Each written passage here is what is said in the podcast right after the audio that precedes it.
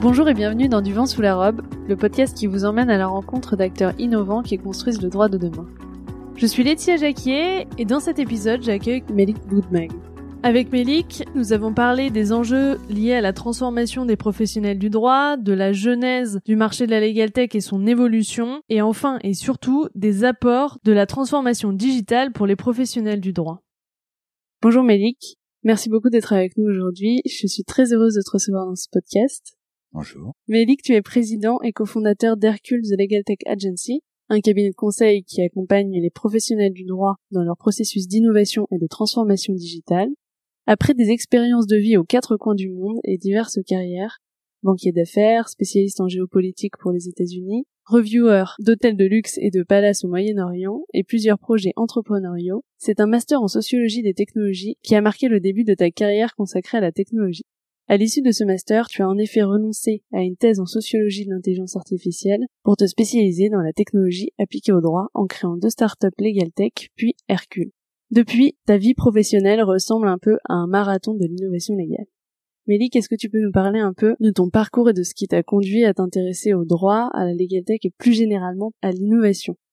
En fait, euh, beaucoup de gens pensent que je suis issu de la technologie ou du droit, et en fait, euh, je suis dans le legal tech, mais je suis techniquement ni légal ni tech. J'ai eu un parcours d'études assez varié. J'ai des études en économie en finance, j'ai un MBA aux États-Unis, puis après j'ai fait des études d'histoire du consumérisme et en effet de la sociologie de la technologie. Et justement, au moment où je devais commencer mon doctorat, je me suis rendu compte que je restais dans du théorique, mais qu'en fait, j'avais jamais fait dans ma vie vraiment de technologie appliquée. Et j'étais à l'époque avec ma meilleure amie et on s'est dit, euh, et si on commençait une start-up? On n'avait pas vraiment d'expérience de euh, comment on commence une start-up avec rien, de la techno, se battre pour pouvoir faire du développement informatique, euh, comprendre les enjeux de l'acquisition sur Internet, etc. Et donc c'est venu un petit peu comme ça en se disant, ben c'est un nouveau challenge dans notre vie. Et qu'est-ce que ça t'a appris alors? Bah en fait que il y a quelque chose qui s'est passé qu'on avait loupé qui est la digitalisation en fait des pratiques et j'avais aucune idée par où commencer. J'avais des fausses idées en fait sur les coûts, sur les enjeux, j'avais peur que tout le monde me donne des fausses informations pour profiter de moi et c'est un peu là où on a commencé euh, sur ces sujets.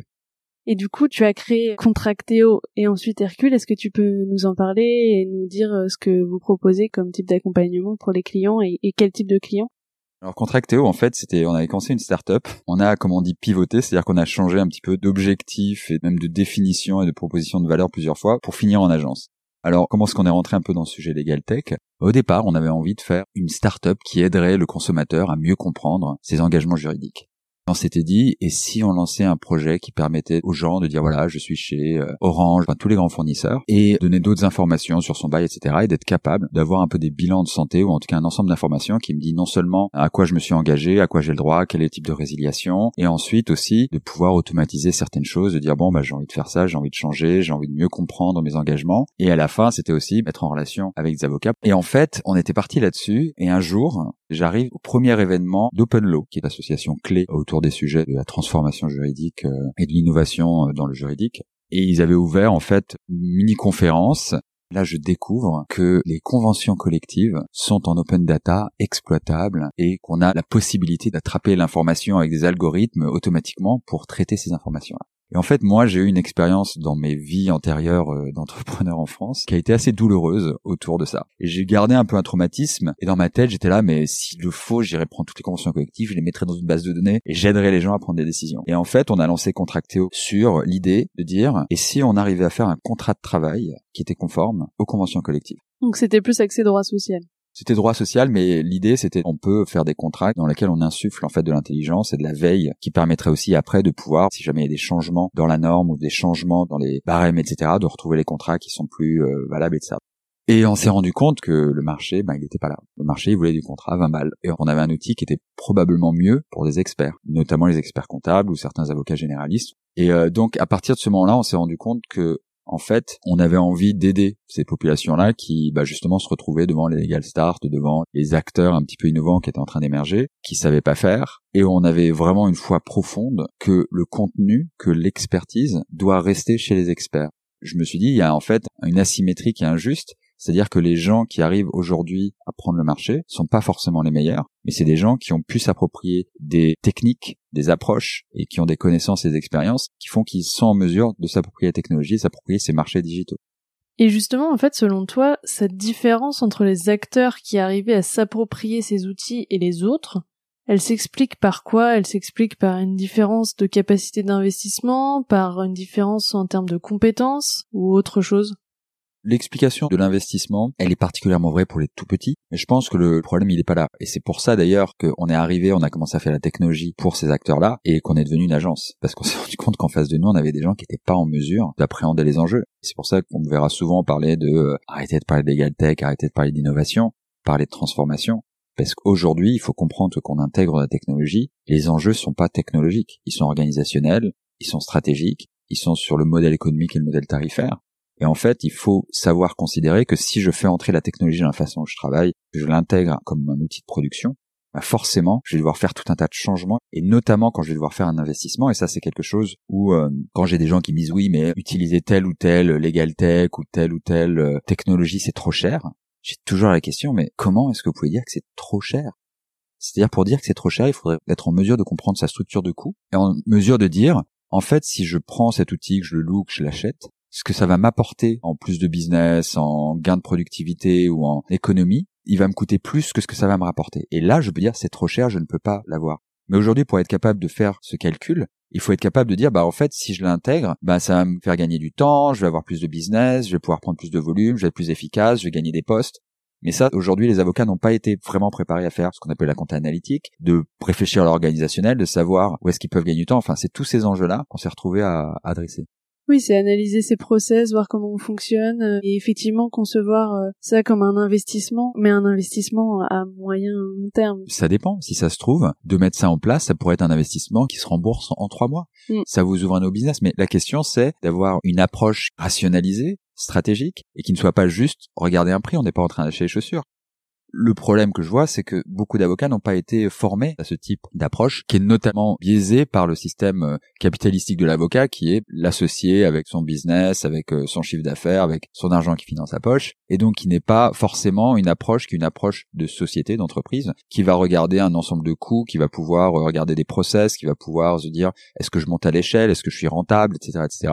On va souvent regarder juste une activité, combien elle rentre, combien sort, on met du coût fixe qu'on va dispatcher sur tout le monde et après on va avoir à peu près une idée de est-ce que je suis rentable. Et c'est pas comme ça en fait qu'on approche en économie ou en business un investissement.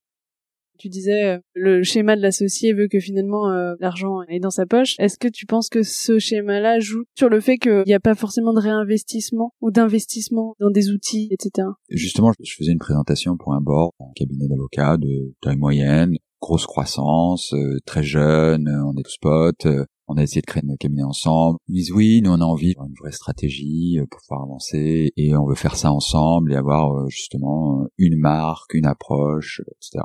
Bah, c'est génial parce que pour moi c'est exactement vers là qu'on doit se diriger. C'est tout ce qu'on appelle une entreprise. Donc euh, qu'il y ait un peu une communauté du bien, une communauté et une collégialité, qu'on ait une stratégie commune, etc., Et je fais bon, bah, j'ai une question à vous poser. Imaginez, là, il y a Jean-Pierre, il se rend compte qu'il y a une énorme opportunité sur tout ce qui est éolien et qu'il faudrait euh, développer une nouvelle offre de service, un nouveau marché et qu'il y a des millions à se faire. Par contre, Jean-Pierre va vous dire, bah, moi et deux collabs, pendant un an, il faut qu'on construise une offre, faut qu'on aille développer du marché, faut qu'on aille faire du business développement, faut qu'on aille euh, faire des partenariats, du réseau, s'assurer qu'on a la bonne offre et pendant un an, c'est la boîte qui paye puisqu'on va être un centre de coût et on va pas ramener d'argent. Est-ce que vous êtes prêt, vous, à prendre un an sur chacun en vous disant, bah, on va miser sur Jean-Pierre et sa nouvelle idée? Et là, j'ai eu un gros blanc. Parce que normalement, la réponse peut être oui, euh, bah on va juger, on va regarder, euh, est-ce qu'il nous fait un business plan, euh, combien d'argent il compte ramener, combien ça va ramener à tout le monde, etc., etc. Et en fait, je me suis rendu compte, alors je vais pas rentrer en détail, mais que capitalistiquement, ils n'avaient pas encore aligné les intérêts de la société autant qu'ils auraient voulu pour que ce soit lucratif pour eux, que si un gagne, tout le monde gagne et gagne de la même manière. Ça me démontrait qu'on avait quand même gardé un, un système de rémunération des partenaires qui était quand même très lié à leur propre activité que chacun pouvait mettre au pot, mais c'est pas la même chose. Et en fait, euh, je pense qu'il y a un enjeu capitalistique réel qui est un frein, plus que de dire euh, est-ce que je peux aller chercher de l'argent sur les marchés de capitaux ou sur des investisseurs, etc.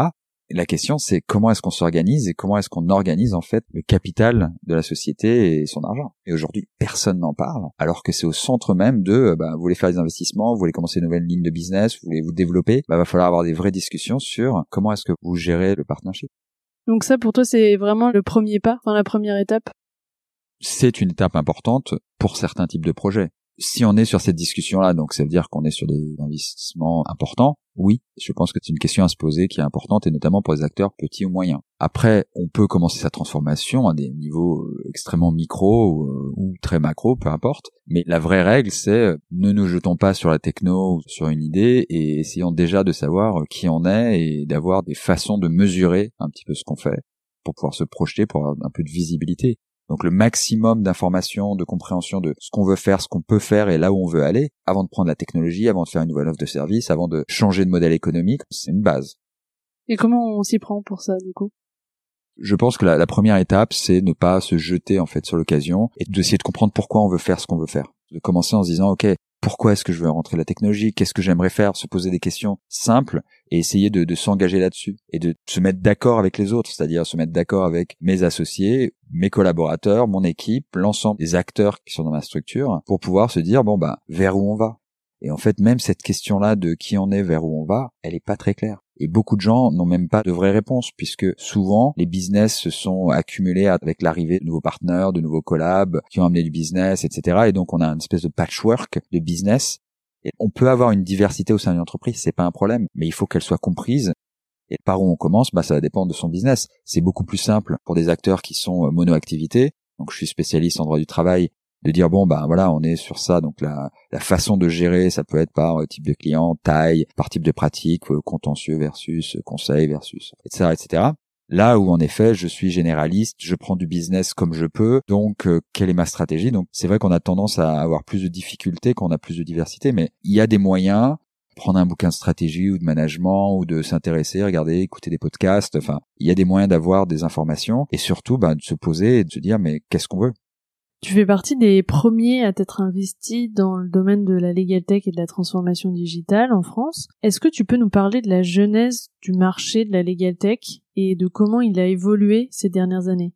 Je me souviens quand on commençait, euh, quand on était à Open Law, parce que je pense que ça a vraiment été un des premiers acteurs euh, qui a fédéré un petit peu les gens que vous voyez aujourd'hui, hein, je veux dire des euh, Dan Cohen, Thomas Saint-Aubin, Benjamin Jean, Jean Gano, enfin tous ces gens qui étaient déjà là au début un peu de l'aventure hors startup, qui sont les premiers à avoir commencé à prendre la parole, sur les sujets, puis après quand on été suivi par des gens comme Sumi Saint-Auguste, des éditions, enfin, on a eu tout un tas d'acteurs qui ont commencé à se, à s'agréger pour commencer à porter un discours un peu différent, qui était beaucoup au départ sur l'open data, puis après sur un peu l'innovation, sur les nouvelles pratiques, sur la blockchain, enfin, on a eu une approche qui était très euh, scientifique et très euh, autour de la technologie et de la data. Et donc ça a commencé à créer un forum autour des sujets justement des changements de pratiques et notamment euh, parce qu'il y a eu un impact énorme sur les éditeurs juridiques qui ont été un peu les acteurs qui ont un peu drivé le legal tech ces 20 dernières années. Ce qu'il faut comprendre, c'est que on a un problème sur le mot legal tech et sur le concept de legal tech.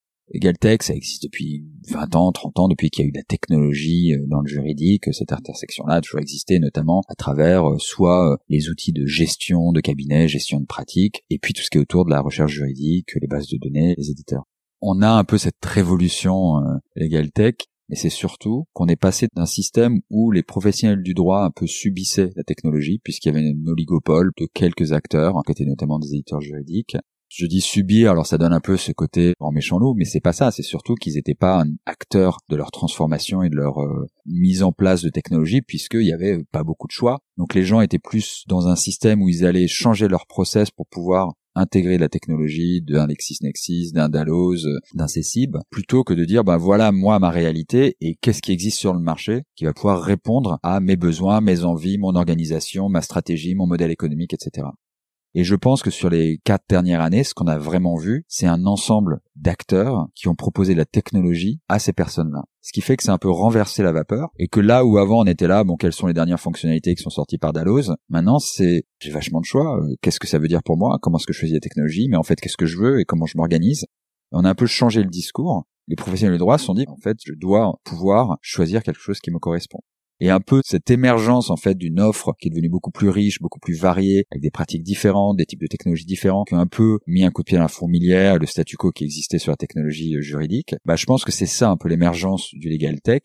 Mais il faut être vraiment clair, il n'y a quasiment pas d'innovation technologique dans le legal tech. On a surtout de l'innovation d'usage.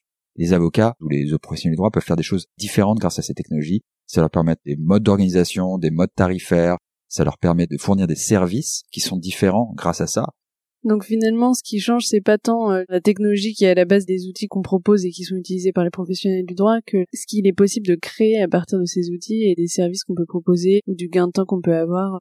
Par exemple, mais ce qu'il faut comprendre, c'est qu'en fait, enfin, la technologie existante et l'état de l'art technologique a été appliqué au droit. Et en fait, là où d'autres industries, ou euh, un grand groupe, euh, un comptable, quelqu'un qui fait du marketing avait des outils qui lui permettaient de faciliter son métier, ça, ça n'existait pas pour le juridique.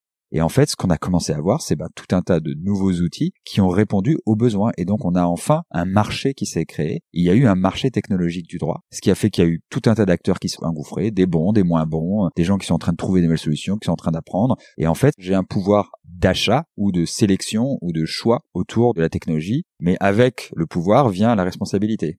C'est pas juste du pouvoir en fait. Qu'est-ce que tu vas en faire? Euh, Comment est-ce que tu vas l'intégrer? Quel impact ça va avoir sur ton organisation? Combien ça va te coûter? Qu'est-ce que ça va changer dans la façon dont tu vas travailler avec tes clients, dans ce que tu vas promettre et dans l'offre que tu vas faire, etc. Et toutes ces questions viennent avec. Et je pense que c'est un peu le gap qu'il y a eu ces trois dernières années, où il y a un peu une prise de conscience des acteurs qui disent ah oui en fait euh, c'est bien la technologie, on nous promet plein de choses et ces promesses elles existent mais elles ont un coût qui est pas forcément financier, mais qui est celui de l'engagement de son organisation à travers ces technologies.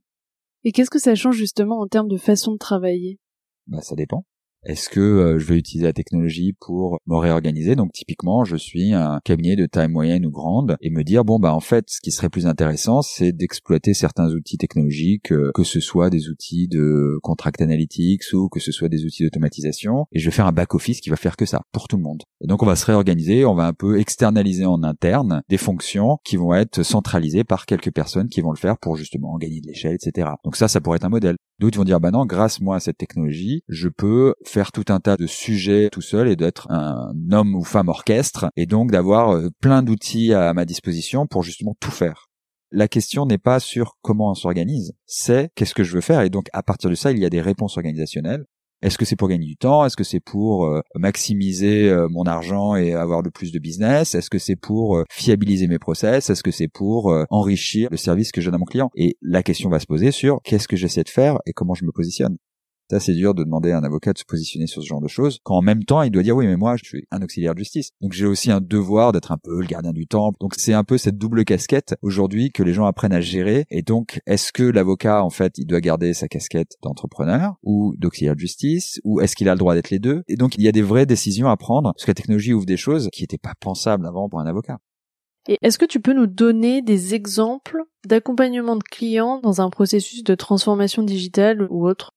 Il y a plusieurs un peu euh, thématiques qui reviennent assez souvent. Un, j'ai besoin ou j'ai envie de développer un nouveau business, souvent qui va s'appuyer sur la technologie. Un autre, j'ai envie euh, d'intégrer des outils d'automatisation dans ma pratique. Et trois, j'ai envie d'améliorer ma relation avec mon client. Donc ça, c'est trois gros pôles qui viennent souvent comme sujet pour des avocats ou des professionnels du droit sur les sujets de transformation. Donc sur commencer un nouveau business, c'est un peu plus facile en fait parce que c'est souvent pensé comme quelque chose à côté et donc on est sur bon ben combien ça coûte, quelles ressources je mets, qu'est-ce que ça me demande, mais ça ne touche pas le cœur de production puisque c'est quelque chose qui va être développé euh, parallèlement.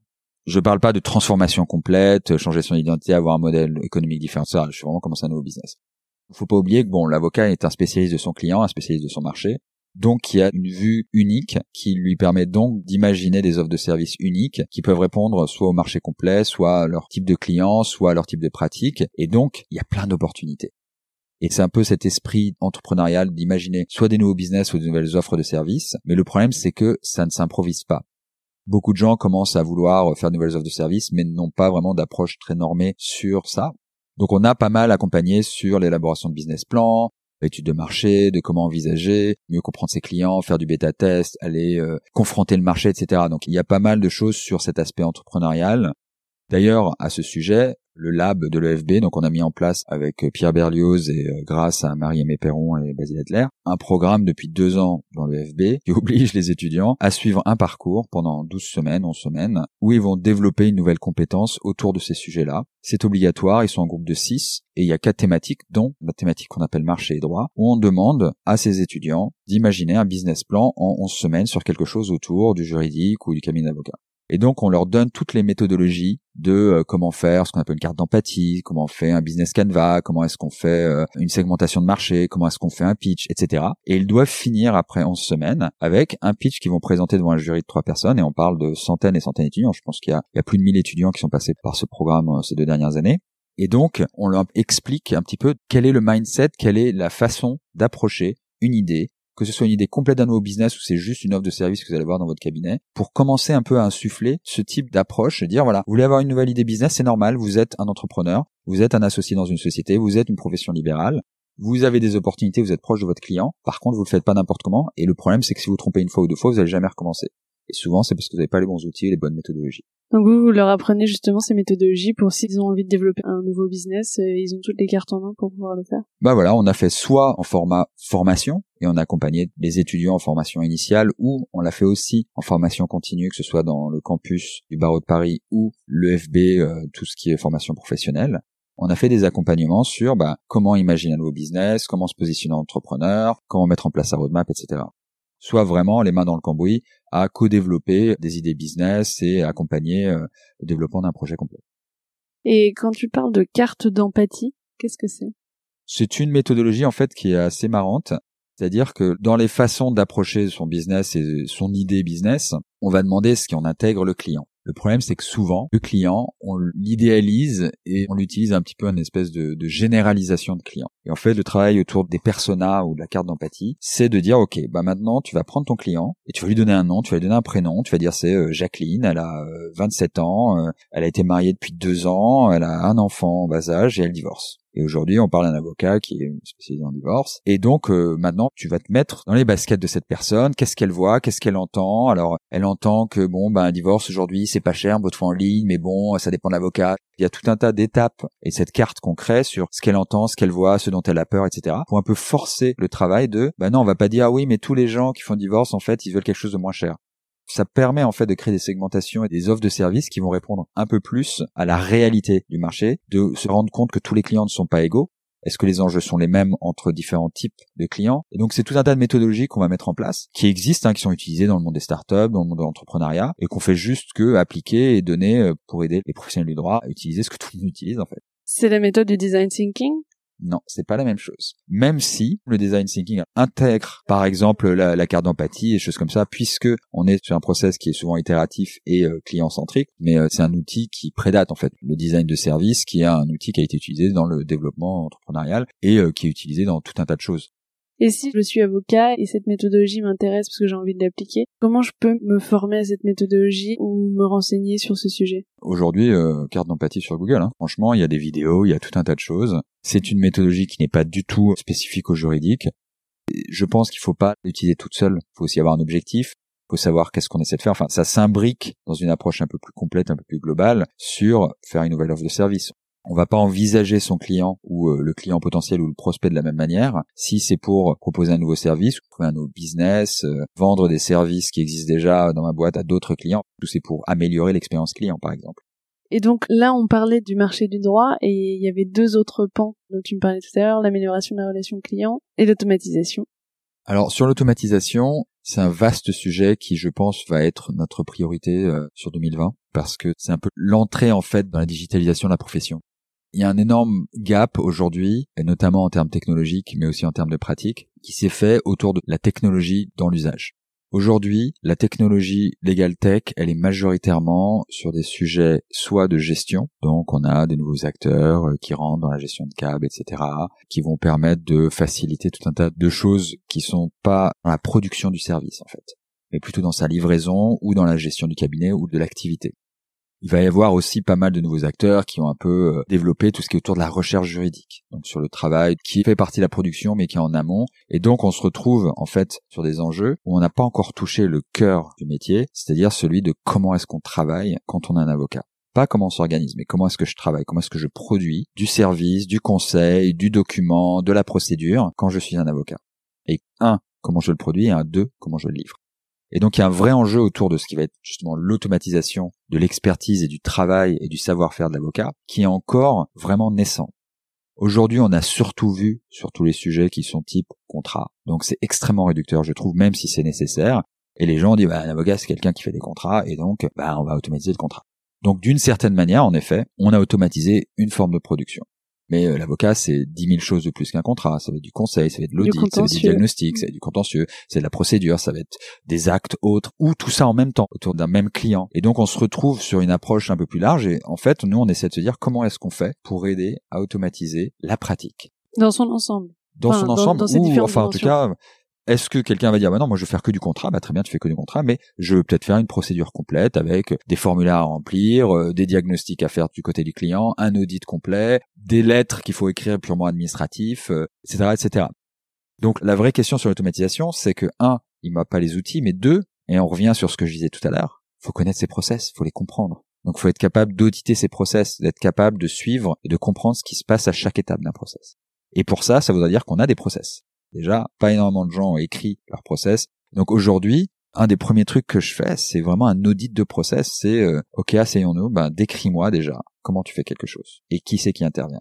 Donc on a tout un tas de supports où on demande soit aux gens de le faire tout seul et on en reparle, soit on fait des ateliers pour les aider à, le mettre en place et de dire euh, ok ben moi aujourd'hui quand je dois faire cette procédure là, alors ça commence comment? Le client il m'appelle, alors il fait que t'appeler ou il t'envoie un email? Alors, il envoie un email aussi. Alors comment tu le traites, qui le traite? Bah, En général, c'est euh, l'assistante qui va le prendre et déjà qui va faire un premier tri et qui va dire bon non ça c'est on prend pas, je vais leur dire que c'est pas possible. Et déjà la prise de décision se fait à niveau là. Puis après euh, ça va envoyer à machin qui va revoir le truc, qui va demander des documents supplémentaires. Ils vont commencer à décrire et on va suivre en fait toute la procédure pour comprendre comment est-ce qu'en interne on le fait. Donc c'est vraiment un saucissonnage, enfin un découpage de toutes les étapes pour arriver jusqu'au. Oui, enfin c'est toutes les étapes qui sont en fait la, la production, de voir qui intervient, qui, quand, euh, bah là j'archive, etc. Parce qu'en fait, si on veut intégrer la technologie, il faut avoir déjà une compréhension de tous les enjeux qui sont mis en place et de savoir où est-ce qu'on veut la mettre et comment est-ce qu'on peut l'optimiser ou la maximiser.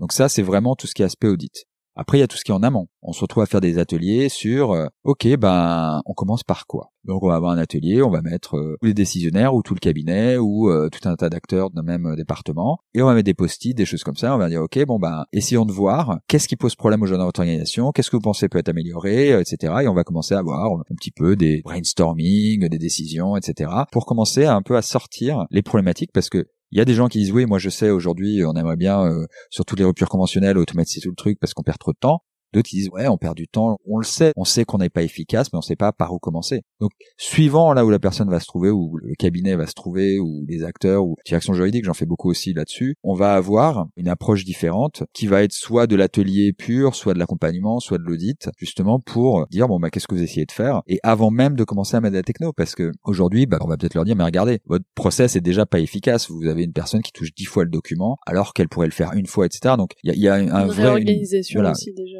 une vraie discussion sur bah, rationaliser, c'est pas forcément automatiser. Et après, mieux comprendre ses process, les rendre un peu plus efficaces si c'est ce qu'on cherche, ou plus effectifs, ou moins chronophages, etc., etc. Et on va euh, mettre de la technologie là où il va y avoir besoin. Donc c'est pour ça qu'on s'est retrouvé à faire du conseil et que la formation a ses limites. Est-ce que tu peux nous donner des exemples concrets de professionnels du droit que vous avez accompagnés? Oui, j'ai aidé par exemple une étude de notaire qui voulait automatiser toute une partie de son processus de rapport d'audit sur les transactions immobilières. Donc on a commencé euh, à faire des ateliers, on a commencé à mettre en place euh, tout un tas de nomenclatures, de tâches, essayer de comprendre quelles sont les différentes tâches qui incombent au notaire dans le cadre d'un audit. Et donc on a fait un peu une, un mapping des différentes procédures, des différents éléments et tâches et documents et sources. Je peux vous assurer que j'ai découvert que les notaires, ils faisaient quand même beaucoup de choses et qu'il y avait une responsabilité qui était quand même hyper large.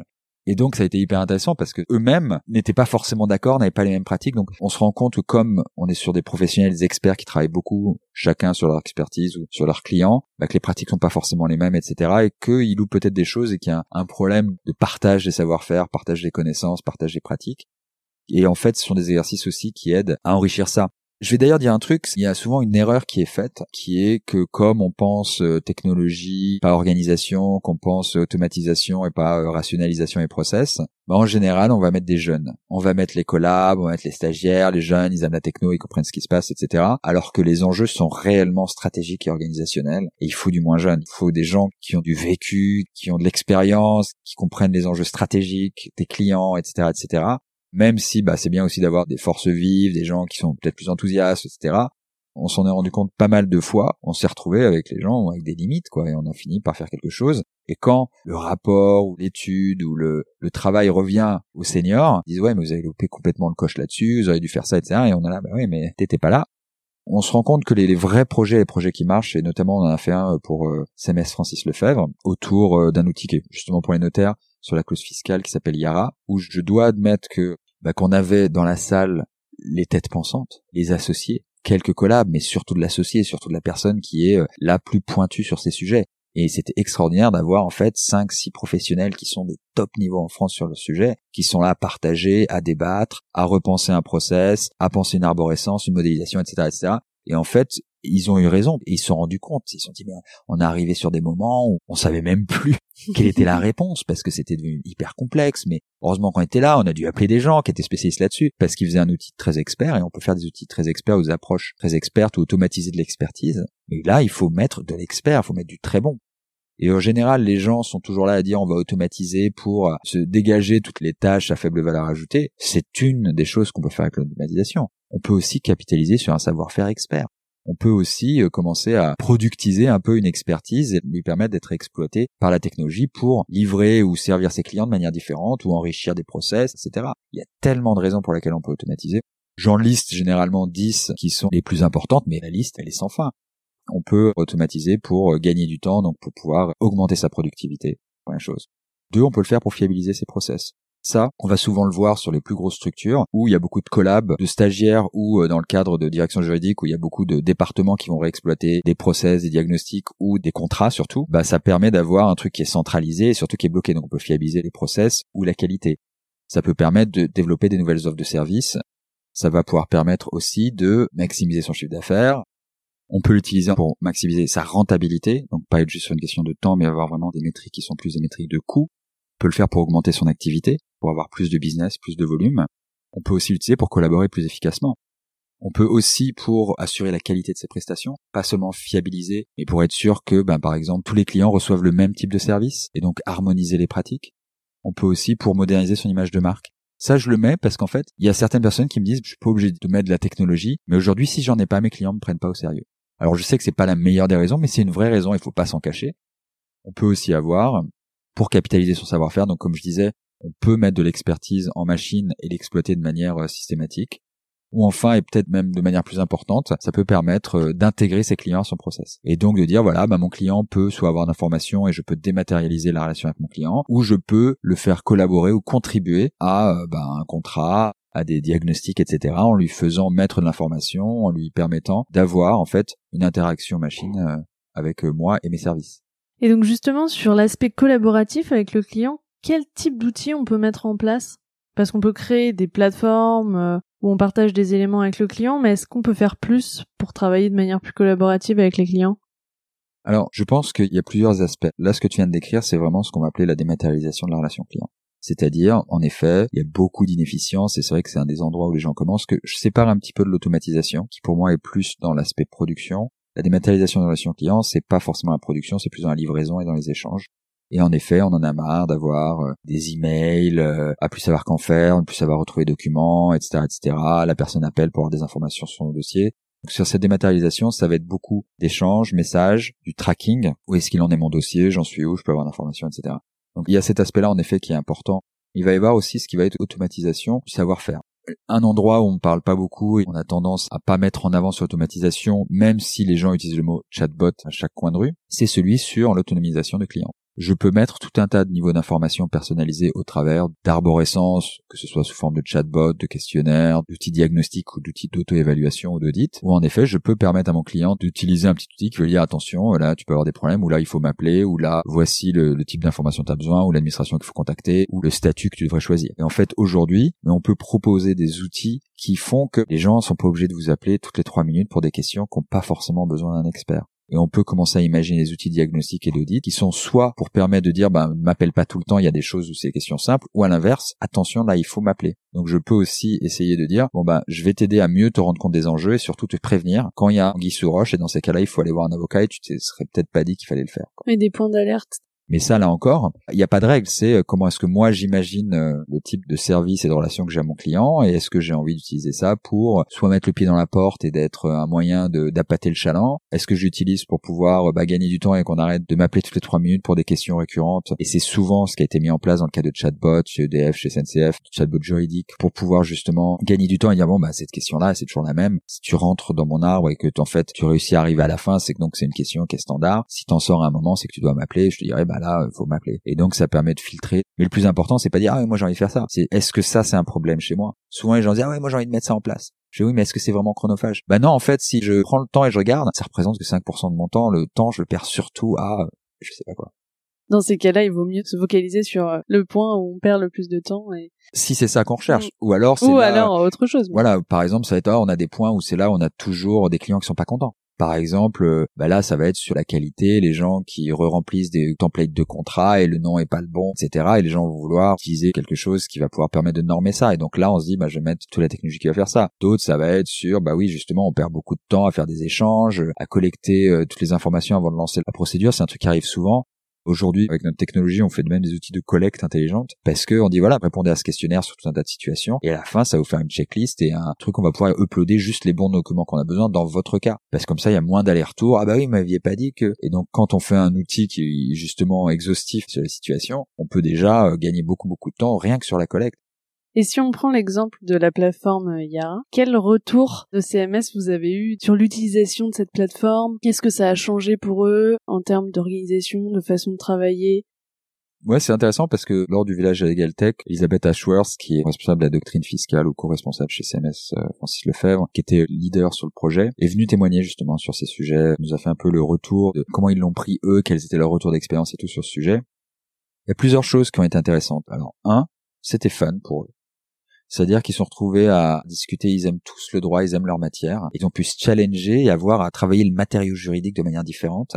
C'est vraiment hyper intéressant et je pense que c'était une expérience humaine, puisqu'il faut aussi que ce soit quand même quelque chose qui soit avec un enthousiasme. Et je pense d'ailleurs que c'est peut-être un des points clés de la mise en place de nouveaux services, de transformation, etc. Il faut trouver des ambassadeurs, il faut trouver des pilotes, il faut trouver un groupe de personnes qui va être enthousiaste, soit parce que ça leur fait gagner du temps ou de l'argent, ou soit parce qu'ils aiment ça, et euh, donc ça, je pense que c'était peut-être le plus important, c'est de voir un peu ce groupe qui s'est soudé autour d'un projet et ils n'étaient pas tous dans la même équipe, c'est deux équipes différentes qui étaient impliquées, plus la doctrine. Donc c'est trois, pôles. différents qui se sont mis ensemble. Quel autre retour? Ben, ce que j'ai dit tout à l'heure sur les pratiques, ils se sont rendus compte qu'ils voyaient pas les choses de la même manière, qu'ils avaient des pratiques différentes et pourtant c'est tous des experts. Et ça a été quelque chose d'enrichissant aussi sur sa pratique. Sur les aspects plus techno, ils se sont retrouvés à faire de la modélisation à très haut niveau et de manière très profonde. On a des arbres qui couvrent une pièce entière sur les murs, enfin, ils sont allés très très loin. Si vous voulez avoir plus d'informations sur l'outil Yara qui a été développé pour CMS Francis Lefebvre et plus généralement sur la modélisation du raisonnement juridique et l'automatisation de l'expertise, je vous renvoie à l'interview numéro 4 qui est celle de Damien Fabregat qui est le directeur technique d'Hercule de Legal Tech Agency dans lequel il revient sur ces différents points. Je parlais de l'enthousiasme, de l'équipe, de la cohésion. Il y a eu aussi des périodes où ça a été difficile, où ils se sont rendus compte qu'il fallait redescendre tous les arbres pour voir s'il n'y avait pas oublié des choses. Je parle de ça, euh, faut pas que les gens qui nous écoutent euh, aient peur, hein, parce que là on parle d'automatisation d'hyper expertise sur un outil hyper profond. Donc c'est vraiment le cas le plus extrême. Mais je pense que ça a été aussi euh, quelque chose de difficile parce qu'on leur demande de faire un exercice qu'ils n'avaient jamais fait avant, qui demande d'apprendre en faisant. Et je dois leur reconnaître quelque chose que je trouve pas partout chez les juristes et les avocats, c'est cette capacité de justement d'essuyer des plâtres et de travailler sur de l'à peu près pour l'améliorer un des freins à l'innovation euh, chez les professionnels du droit, il est culturel parce que la formation et l'objectif qu'on a d'un juriste qui est un peu le gardien du temple, qui est quelqu'un qui n'est pas là pour faire de l'à peu près, mais c'est pour ça qu'on a mis en place le lab, parce que c'est un espace où on leur permet de faire des choses qui sont hors normes, où ils peuvent tester des choses, des méthodes, des approches qui sont itératives, qui sont euh, approximatives au départ pour arriver à un résultat qui justement correspond. Les vraies contraintes sur la réussite de l'automatisation et les limites qui sont créées ne sont pas des limites technologiques. La technologie peut tout faire. Alors est-ce qu'elle va être disponible, est-ce qu'elle va être suffisamment pas chère, etc. Ce sont des deux enjeux, mais la technologie peut tout faire. Par contre, comme je disais tout à l'heure, l'enjeu aujourd'hui est le tour de l'usage. Et les limites pour moi aujourd'hui de l'automatisation, c'est mon expertise et mon imagination, ma créativité. Les avocats sont des bons experts en général. Par contre, je me suis retrouvé dans une situation où j'ai du mal à faire sortir les gens, dire mais attendez, mais imaginez, qu'est-ce que vous pourriez faire avec ça en plus? Comment vous pourriez enrichir? Comment vous pourriez fiabiliser, etc. Et je pense que le travail pour moi aujourd'hui euh, sur ces prochaines années, c'est d'aider cette filière à imaginer des choses nouvelles, à créer des choses nouvelles, à inventer les façons de faire de demain, les usages, les façons de servir le client, les façons de s'organiser, etc. Et quand je vois avec le lab toute l'imagination, la créativité, l'inventivité qui sort de tous ces étudiants, et franchement, ceux qui nous entendent n'hésitez pas à nous contacter pour contacter le FB pour participer au Jury Lab. Mais tous les gens qui en ressortent, en ressortent en disant, waouh, j'ai un peu de foi dans la profession d'avocat parce que je vois tous ces jeunes qui viennent avec des idées, avec de l'enthousiasme, avec euh, des choses auxquelles on n'avait pas pensé et qui sont capables en 11 semaines de sortir un truc de cette qualité-là, de cette originalité. Non, mais c'est vrai que moi, mon expérience a été très positive et effectivement, j'étais très très agréablement surprise des idées, tant sur le produit lui-même que sur la façon de présenter, effectivement. Et j'ai trouvé ça génial. Ça ouvre effectivement le champ des possibles. En fait, c'est ce qu'on a essayé de prouver avec le lab, c'est de dire, il n'y a pas des avocats qui aiment l'innovation, des avocats qui sont meilleurs, etc. Je pense que si on met un environnement qui est propice justement à la créativité, eh ben, on va pouvoir avoir des choses qui sont créatives. Et je pense qu'aujourd'hui, il y a un besoin en fait d'ouvrir cette créativité pour pouvoir imaginer la pratique de demain. Et ça commence en effet d'aider les nouvelles générations, mais il y a encore pas mal de générations qui sont en pratique, qui vont être pendant pas mal de temps, qui ont besoin d'être accompagnés et qui ont besoin de repenser en fait leur futur et leur présent. Et comment on crée justement cet environnement qui pousse à la créativité en cabinet d'avocat? Je suis euh, un cabinet d'avocats euh, de taille importante, on va commencer parce que c'est plus simple organisationnellement. Je lance un challenge.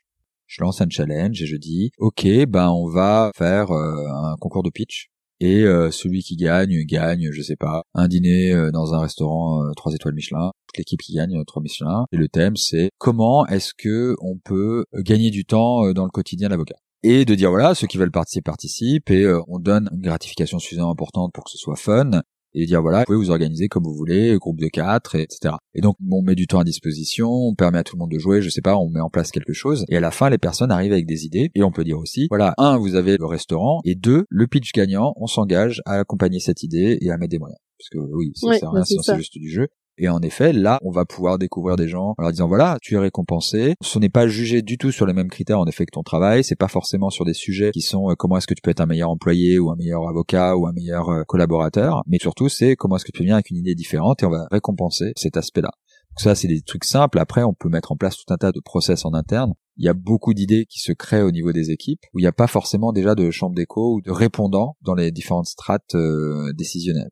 Donc déjà, c'est comment est-ce qu'on met en place sur des grandes structures toujours, hein, qui ont plus des enjeux d'intrapreneuriat et donc qui ont besoin d'avoir du temps, des ressources pour pouvoir avancer sur ces sujets ce qui s'est passé chez CMS Francis Lefebvre, où vraiment c'est une équipe qui a dit nous on a envie de faire ça et je dois reconnaître à CMS Francis Lefebvre qu'ils ont joué le jeu parce qu'ils ont mis à disposition alors des gens qui étaient hyper motivés, qui sont vraiment battus pour tout à tous les niveaux, mais qui ont quand même mis à disposition toutes les ressources. Et je pense que sur des structures plus petites, ça va être quand même plus difficile puisque euh, on n'a pas l'économie d'échelle qui vient du fait qu'on est plus nombreux, donc on peut s'organiser, etc. Donc là, ça va être souvent des projets qui vont être plus entrepreneuriaux parce qu'on a besoin de voir un ROI clair sur, euh, ben oui, mais là, ça me rapporte plus de business ou en tout cas il y a un potentiel. Donc je pense que c'est un peu l'enjeu autour de ça. Et sur euh, l'aspect amélioration de la relation client, qui était ton dernier point après euh, le développement de nouveaux business et l'automatisation, qu'est-ce que ça peut apporter?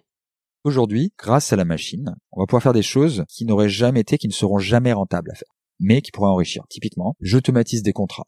Donc la personne va remplir des informations ou je vais remplir des informations et on va dire ça crée mon contrat de travail. En fait, Qu'est-ce que ça fait? J'assemble un contrat à partir d'un closier, un ensemble de clauses préexistantes qui vont se mettre au bon endroit suivant les réponses qui ont été données par la personne qui remplit. Et donc à la fin j'ai un contrat qui correspond à l'ensemble des réponses qui ont été données dans un questionnaire ou dans un formulaire. En fait, quand je construis une clause en disant voilà, euh, il veut faire une clause de non-concurrence, ça va construire ma clause, mais ça ne m'empêche pas et ça ne prend pas beaucoup plus de temps de dire ah bah tiens, s'il a mis une clause de non-concurrence, je vais créer un autre document ou un paragraphe ou ce que je veux ailleurs qui va expliquer ce que c'est ah tiens, il a mis euh, qu'il voulait une rémunération machin ou un périmètre géographique donné. Et là, j'aurai une explication euh, qui va euh, repréciser c'est quoi le périmètre, etc., etc. Et en fait, je peux très facilement déjà faire un document en même temps qui va se faire automatiquement, donc qui prendra pas plus de temps, qui va faire un peu un exercice de commenter une notice, une notice explicative du document. Ça peut être ça.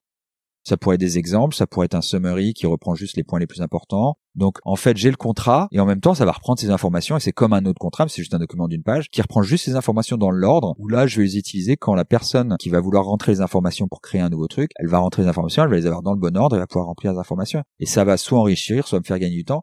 Et quels sont, selon toi, les plus gros challenges liés à l'implémentation de nouvelles euh, technologies ou d'outils euh, de transformation euh, chez les professionnels du droit? Je pense que les enjeux premiers sont vraiment les enjeux d'avoir à faire l'effort d'accepter le coût non financier qui est nécessaire avec la technologie parce que quand on va arriver sur les outils de production ou des outils professionnels, bah là non seulement on me demande à moi de changer, on va aussi demander à la personne à côté de moi de changer, et puis la façon dont on va être avec un client va changer, etc., etc. Et donc on va dire aux gens il faut changer. Les gens n'aiment pas le changement, donc c'est extrêmement difficile de faire bouger les gens. Et ça, je pense que c'est un des très très gros obstacles. C'est pour ça que je pense qu'une des autres tendances, et elle sera pas techno, je pense qu'il va y avoir des acteurs qui vont se positionner en disant bah si toi t'as pas envie de t'organiser pour avoir une nouvelle technologie et te mettre dans un mode de production un peu rationalisé, et eh ben moi je vais le faire et moi je vais te faire un prix fixe qui va être extrêmement visible, comme les gestionnaires de paie l'ont fait pour les experts comptables par exemple. Et je pense que ça va être l'autre chose, c'est-à-dire qu'elle va être très servicielle. On parle beaucoup de legal tech, mais ça va être un peu la transformation de la filière. L'autre chose, c'est je pense qu'il va falloir que les avocats apprennent à comprendre que jusque maintenant, on a conçu, on a pensé le métier d'avocat comme euh, monobloc. Et aujourd'hui, on n'arrive pas à comprendre que l'avocat, en fait, c'est un chef de projet de tout un tas de choses juridiques. Il a un client et il est le point d'entrée sur tout un tas de choses. Que ce soit du conseil, du contrat et des actes, que ce soit des procédures, des formalités, de l'administratif, enfin, tout un tas de choses qui ont été mis en place. Et donc, l'avocat fait tout un tas de tâches qui lui incombent aujourd'hui, mais qui ne devraient pas forcément lui incomber. Et ça, c'est des questions qu'on va se poser aujourd'hui sur comment est-ce que je m'organise par rapport à ces tâches, quelles sont ces tâches, est-ce que je les fais en interne ou en externe, est-ce que j'investis, est-ce que je mets la technologie, est-ce que quelqu'un d'autre met la technologie pour pouvoir le faire et je lui achète, et c'est toutes ces questions-là. Et aujourd'hui, je pense que c'est le premier frein, c'est d'être capable de gérer euh, cet aspect-là. Et dernière question, quel conseil tu donnerais à un avocat ou autre professionnel du droit qui voudrait convaincre des associés ou des patrons réticents de changer leur pratique? Alors il y a deux manières. Soit je commence à faire de mon côté et je montre que ça marche. Et je pense que c'est ce qui va être plus efficace aujourd'hui. Je vais tester et je vais démontrer. Que ce soit avec l'aval ou pas d'un patron, d'un associé, ou même si je suis un associé euh, vis-à-vis des autres associés, parce que c'est souvent ce cas-là qu'on a. Un associé qui est extrêmement enthousiaste, mais tous les autres euh, c'est pas intéressant, on va bien, tout ça. Donc c'est un, euh, faut démontrer, faut tester, faut prouver. Et vous verrez. Les gens y suivront. Parce que vous allez gagner du temps, vous allez réussir, les clients vont aimer, enfin, vous allez créer une dynamique la deuxième, bah, il faut toucher au sujet qui compte aujourd'hui, donc il euh, faut prouver que ça gagne de l'argent, quoi. Faut prouver euh, qu'il y a un ROI, et ça, c'est hyper difficile. C'est hyper difficile de prouver un ROI dans une industrie qui ne mesure pas. il n'y a pas d'indicateur clé de performance, de rentabilité, etc. Il y a un monde qui change, il y a des pratiques qui changent, il y a une des cultures qui changent, et bah, va falloir s'adapter euh, d'une manière ou d'une autre. Hein. Et sur quelle note tu voudrais terminer l'interview? Un fa. Bah, merci beaucoup, Mélic. Bah, merci à toi et merci pour cette belle initiative et merci de m'avoir reçu. Merci beaucoup. Au revoir. Au revoir. Voilà, c'est terminé pour aujourd'hui. J'espère que l'épisode vous a plu. Si le podcast vous plaît, n'hésitez pas à me mettre une très bonne note, de préférence 5 étoiles sur iTunes, ça m'aidera beaucoup, et à parler du podcast autour de vous. Si vous avez des questions, ou si vous voulez donner votre avis, ou si vous avez envie de partager votre point de vue sur tous ces sujets d'innovation, N'hésitez pas, vous pouvez le faire sur les pages du vent sous la robe sur les réseaux. Donc il y a une page sur Instagram, une page sur Twitter, une page sur LinkedIn, une page sur Facebook et sinon sur le site internet, sur la page dédiée à chaque épisode, vous avez la possibilité de laisser des commentaires. C'est vraiment fait pour ça, ça peut être très intéressant de débattre sur ces sujets, donc n'hésitez pas. Et sinon, je vous donne rendez-vous dans 15 jours pour le prochain épisode. À bientôt!